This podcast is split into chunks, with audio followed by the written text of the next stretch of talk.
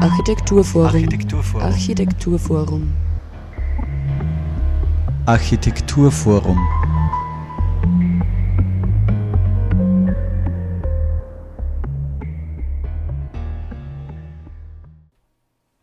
Den Investoren die gelbe Karte zeigen? Herzlich willkommen zur aktuellen Ausgabe der Sendung des Architekturforums Oberösterreich. Wir wollen heute darüber aufklären, was es mit dem Bauvorhaben am Schillerpark auf sich hat und warum sich unter anderem die Initiative Fair Planning vehement gegen dieses wehrt. Zuerst das umstrittene Stadionbauvorhaben am Pichlinger See mitten im Linzer Grüngürtel und nun ein weiteres fragwürdiges Bauvorhaben in der Linzer Innenstadt. Die Gerüchte um die Investorenpläne im Schillerpark sind höchst alarmierend. Konkreter geht es um ein Hochhaus mit unterirdischer Parkgarage und so ist die Initiative Fair Planning überzeugt, wenn dieses nur annähernd im kolportierten Ausmaß errichtet wird, bedeutet das eine schwere Beschädigung für Linz im Sinne der Stadtentwicklung. Die Initiative warnt eindringlich sowohl Politik als auch Bevölkerung vor jenem Projekt und fordert die gelbe Karte zeigen. Und zwar rechtzeitig, denn noch gibt es kein bei der Stadt eingereichtes Projekt. Aber es gibt laut der Initiative schon konkrete Zahlen. 30.000 Quadratmeter Fläche und 1.030 Pkw-Stellplätze. Soweit zumindest die Wünsche der Investoren und diese stoßen auch bei der Stadtplanung nicht auf ungeteilte Zustimmung. Wir sprechen in dieser Sendung des AFO Architekturforum Oberösterreich mit dem Architekten Markus Rabengruber von Fair Planning über den aktuellen Stand der Dinge und wesentliche Grundsätze zukunftsorientierter und verantwortungsvoller Stadtentwicklung, mitunter auch gegen den Willen einzelner Interessensvertretenden. Am Mikrofon begrüßt euch Sarah Praschak.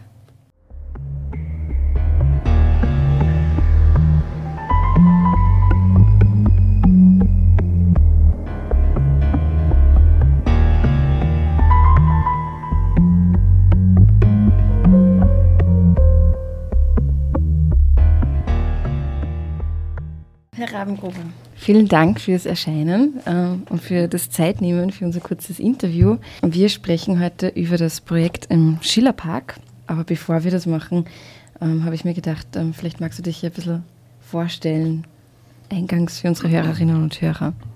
Ja, mein Name ist Markus Rabengruber, ich bin Architekt äh, und Sprecher der Initiative Fair Planning, die sich im Dezember 2018 spontan nach einem Baukulturstammtisch im AFO Linz äh, gegründet hat, weil wir gesehen haben, dass einfach äh, doch vor allem raumordnungstechnisch äh, und auch in der Stadtplanung einiges nicht so läuft, wie wir uns das als Experten vorstellen und haben deswegen gesagt, okay, wir müssen hier etwas unternehmen und nicht untätig hier, hier zusehen und wollen auf Missstände aufmerksam machen, aber eigentlich ins Positive irgendwann reinkommen und die Politik und die Stadtplanung auch unterstützen.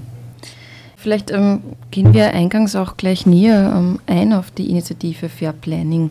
Also ähm, wie viele Mitglieder hat denn diese und ähm, wie schaut da die Organisation vielleicht auch aus?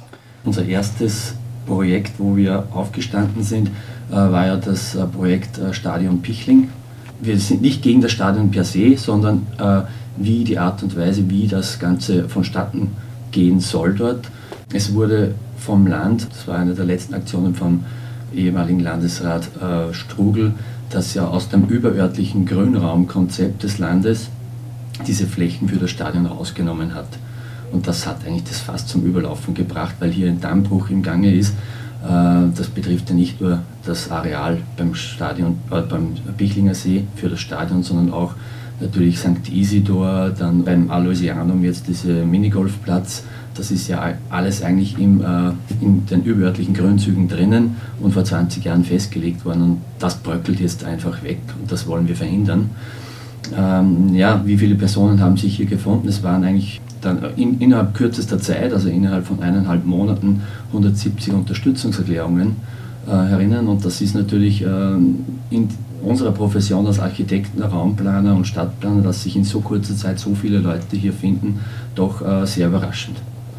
Kommen wir wieder zurück zum ähm, Bauvorhaben Schillerpark. Warum jetzt eigentlich genau die ähm, Kritik daran und wie sieht der aktuelle Stand der Dinge jetzt eigentlich aus?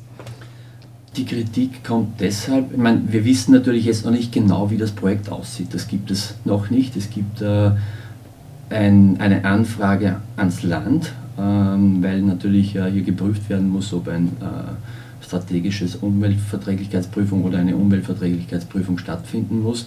Und da haben wir offiziell beim Herrn ähm, Umweltanwalt Donnert angefragt, ob wir, weil wir gewusst haben, dass hier etwas im Laufen ist, wo wir diese Stellungnahme von ihm haben können. Die hat er uns zugesandt und hier sind natürlich Eckdaten enthalten, die äh, besorgniserregend wirken.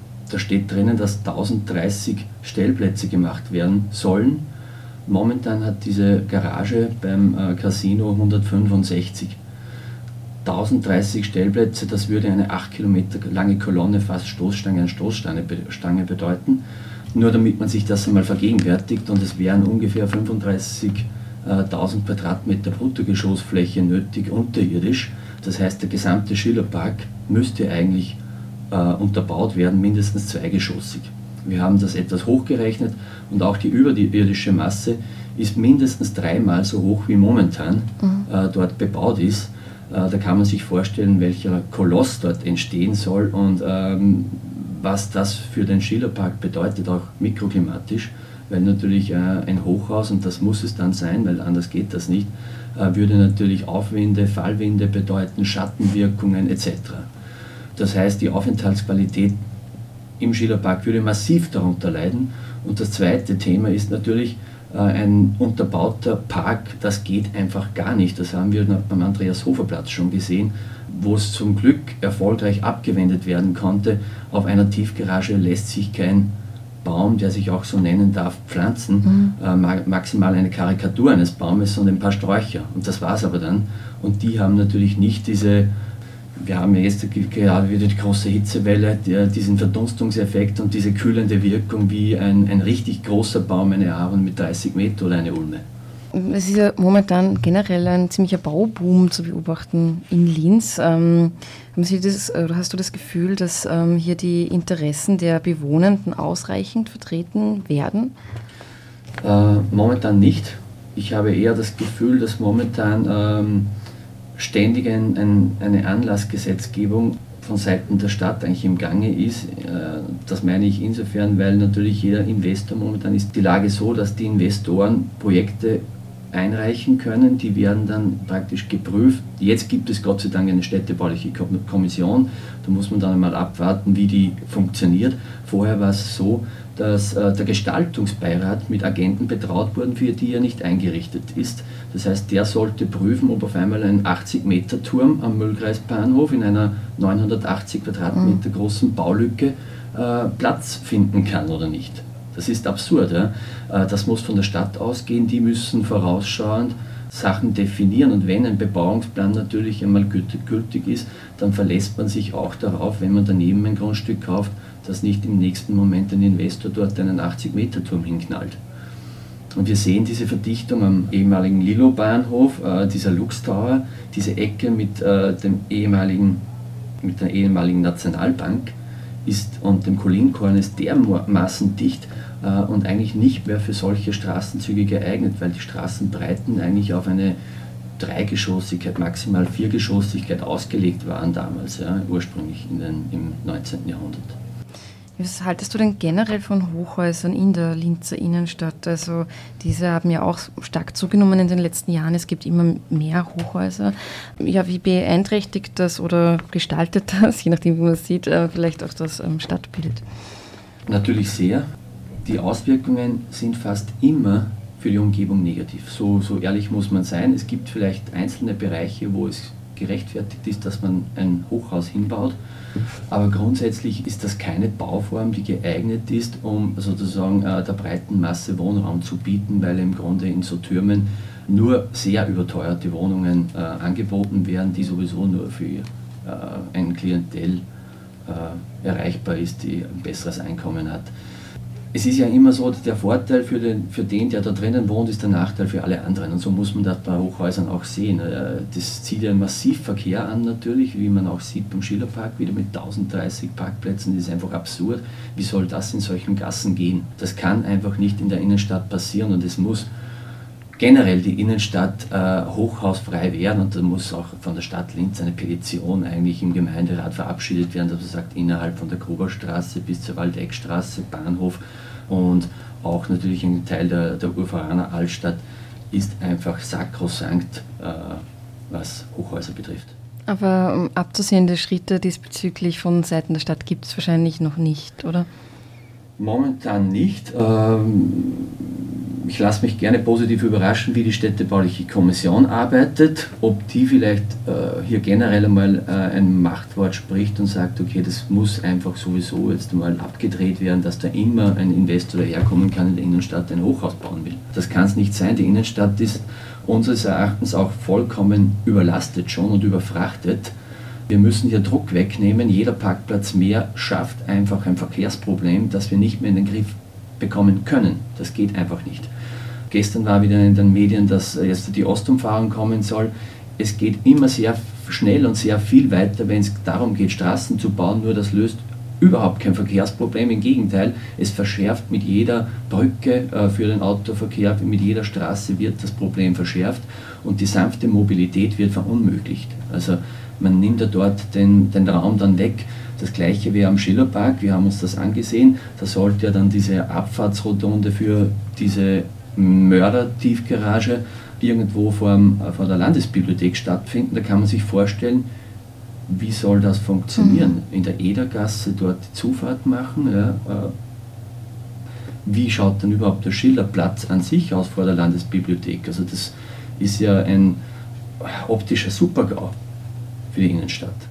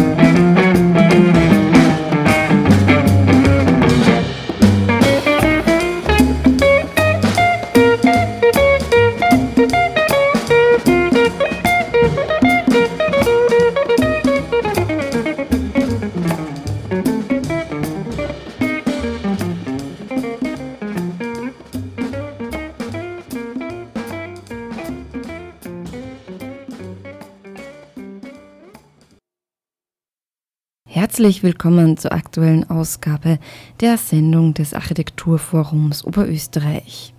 Wir wollen heute darüber aufklären, was es mit dem Bauvorhaben am Schillerpark auf sich hat und warum sich unter anderem die Initiative Fair Planning vehement gegen dieses wehrt. Wir sprechen in dieser Sendung mit dem Architekten Markus Rabengruber von Fair Planning über den aktuellen Stand der Dinge und wesentliche Grundsätze zukunftsorientierter und verantwortungsvoller Stadtentwicklung. Ja, und die Initiative Fair Planning möchte eben aus ähm, genannten Gründen äh, jetzt diesem Projekt die gelbe Karte zeigen, wie es heißt. Ähm, was bedeutet das jetzt genau und äh, wie sollen die nächsten Schritte diesbezüglich aussehen?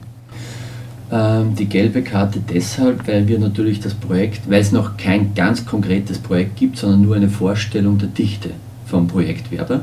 Das heißt, es gibt eine Vorstellung, wie viele Parkplätze dorthin kommen sollen und es gibt eine Vorstellung, wie viel Nutzfläche dorthin kommen soll. Also neben einem Einkaufszentrum mit 6000 Quadratmeter soll äh, ein Hotel äh, etc. dorthin kommen und natürlich ein Wohnturm, der das Ganze natürlich dann wirklich zur Cash-Cow macht. Und da kann man sich natürlich äh, einiges ausrechnen. Nachdem wir das Projekt natürlich jetzt nicht kennen, wie das architektonisch etc. ausschaut, haben wir gesagt, geben wir mal nicht die rote Karte, sondern wir schauen uns das genauer an, beobachten das.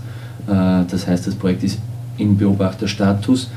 Wie das jetzt weitergeht und was für Aktionen gemacht werden, hängt auch sehr stark davon ab, wie die Stadt jetzt reagiert, wie die städtebauliche Kommission das Ganze beurteilt weil hier soll ja eigentlich äh, die städtebauliche Kommission, soviel ich weiß, äh, auf den Plan treten. Der freiheitliche Infrastrukturstadtrat Hein hm, sagt zu dieser Causa nachzulesen auf der Website der Linzer FPÖ, Zitat, was wir aber ganz sicher nicht brauchen, sind selbsternannte Raumplanungs-Sheriffs, die fremde Projekte noch vor einer fachlichen Prüfung durch unsere Experten medial vorverurteilen, Planungen schon im Vorfeld im Rahmen medialer Kampagnen und über soziale Medien abzuschießen, hilft uns bei einer sinnvollen Stadtplanung keinen Schritt weiter und ladet die fairen Planer, schätze, damit ist eben ähm, die Initiative für Planning gemeint, äh, anschließend auch zur konstruktiven und ehrenamtlichen Mitarbeit ein. Was entgegnest du einer solchen Kritik bzw. Einladung? Naja, das ist natürlich schon sehr polemisch. Zum einen sind wir natürlich nicht die selbsternannten Raumordnungs-Sheriffs, sondern wir sind eigentlich vom Gesetz wegen staatlich beeidet, das heißt ausgelagerte Beamte, die sich äh, um den Raum kümmern müssen. Wenn, wer soll es sonst machen, wenn wir es nicht machen? Die Politik macht es momentan nicht. Sie schützt nicht die Bevölkerung, dass äh, die ganze Landschaft verbaut wird. Äh, das betrifft das Land Oberösterreich. Äh, und sie schützt eigentlich auch die Bewohner der Stadt Linz nicht. Zum einen einmal vor dem Verkehr, vor allem, dass ordentliche Mobilitätskonzepte entwickelt werden, dass wirklich etwas gegen den Klimawandel gemacht wird, dass Grün in die Stadt kommt. Hier ist die Politik gefordert, die müssen die Weichen stellen und das passiert momentan nicht. Also dieses selbsternannte Raumordnungs-Sheriff äh, finde ich natürlich schon sehr polemisch und, und kann ich natürlich so nicht gelten lassen. Ja, jetzt habe ich kurz den Faden verloren. Die zweite Frage war. Genau, ähm, zu dieser Einladung, also zu der Einladung, ja. ähm, konstruktiv und ehrenamtlich mitzuarbeiten. Naja, das, äh, man muss natürlich dazu schon sagen, dass äh, diese Initiative, die wir hier gegründet haben, auch sehr viel Arbeit macht und wir möchten eigentlich mehr positiv arbeiten. Wir sind Architekten und wollen eigentlich gestalten und nicht sozusagen verhindern, grundsätzlich. Nur wenn es natürlich so weitreichende Folgen hat wie beim Stadion äh, äh, oder beim Schillerpark, dann muss man natürlich vorerst einmal verhindern, dass, dass das Schlimmste verhindert wird. Wir haben an allen Ecken und Enden Baustellen, wo wir Sachen verhindern müssen. Wir sehen ja, dass äh, eine Initiative nach der anderen gegründet wird, weil hier die Politik sich nicht mehr schützen vor den Bürger stellt. Und da muss man ganz klar und ehrlich mal sagen, die Bürger der Stadt Linz müssen, müssen da wieder in den Mittelpunkt äh, gerückt werden und äh, auch die, die Lebensqualität muss natürlich in den Mittelpunkt gerückt werden. Und das geht nur, wenn wir uns um den öffentlichen Raum kümmern, wenn bei jedem Neubau, der passiert, der Straßenzug mitgedacht wird, äh, Straßen rückgebaut werden, Grünräume eingepflanzt werden, Alleen gepflanzt werden, die Gehsteige breiter gemacht werden, grundsätzlich einmal natürlich überall die Radwege mitgedacht werden. Es, es kann ja nicht sein, dass äh, zum Beispiel äh, beim Westring äh, keine Möglichkeit des Drüberfahrens gegeben ist für mhm. Radfahrer oder für Fußgeher, dass man drüber gehen kann. Es wird immer auf, auf den schwächeren Verkehrsteilnehmer vergessen und äh, dementsprechend schaut natürlich unsere Stadt aus und dementsprechend niedrig mit 8% ist auch der Radfahranteil, wenn man mhm. gegenüber Graz oder Salzburg jetzt schaut, wo ca. 20% sind. Ähm, ja, die Initiative Fair Planning setzt sich ja auch allgemein kritisch mit Verkehr, eben wie man jetzt schon gehört hat, in der Linzer Innenstadt auseinander und fordert deshalb eine Stadtgestaltung des 21. Jahrhunderts, die auf öffentliche Verkehrsmittel sowie Erreichbarkeit mit Rad und Fuß setzt. Ähm, was wären diesbezüglich deiner Meinung nach die wichtigsten Schritte, die in diese Richtung in Linz in den nächsten Jahren, ich sage es mal, in den nächsten zehn Jahren eigentlich gesetzt werden sollten? Ja, das Wichtigste aus unserer Sicht wäre, dass für die Innenstadt ein Bereich definiert wird, wo generell mal ein Tiefgaragenbauverbot äh, verhängt wird, damit wir den Druck wegbekommen und gleichzeitig an der Oberfläche auch trotzdem noch Parkplätze weggenommen werden, damit der äh, Raum wieder zurückgegeben werden kann an die schwachen Verkehrsteilnehmer, beziehungsweise dass Raum zum Leben da ist. So könnte man gleichzeitig Druck rausnehmen, weil das interessiert dann die Investoren nicht mehr, dass sie dort ein Hochhaus hinbauen wollen ohne Tiefgarage, weil das lässt sich dann schwer verkaufen. Äh, gleichzeitig sollte man darüber nachdenken, dass es vielleicht irgendwo Quartiersgaragen gibt.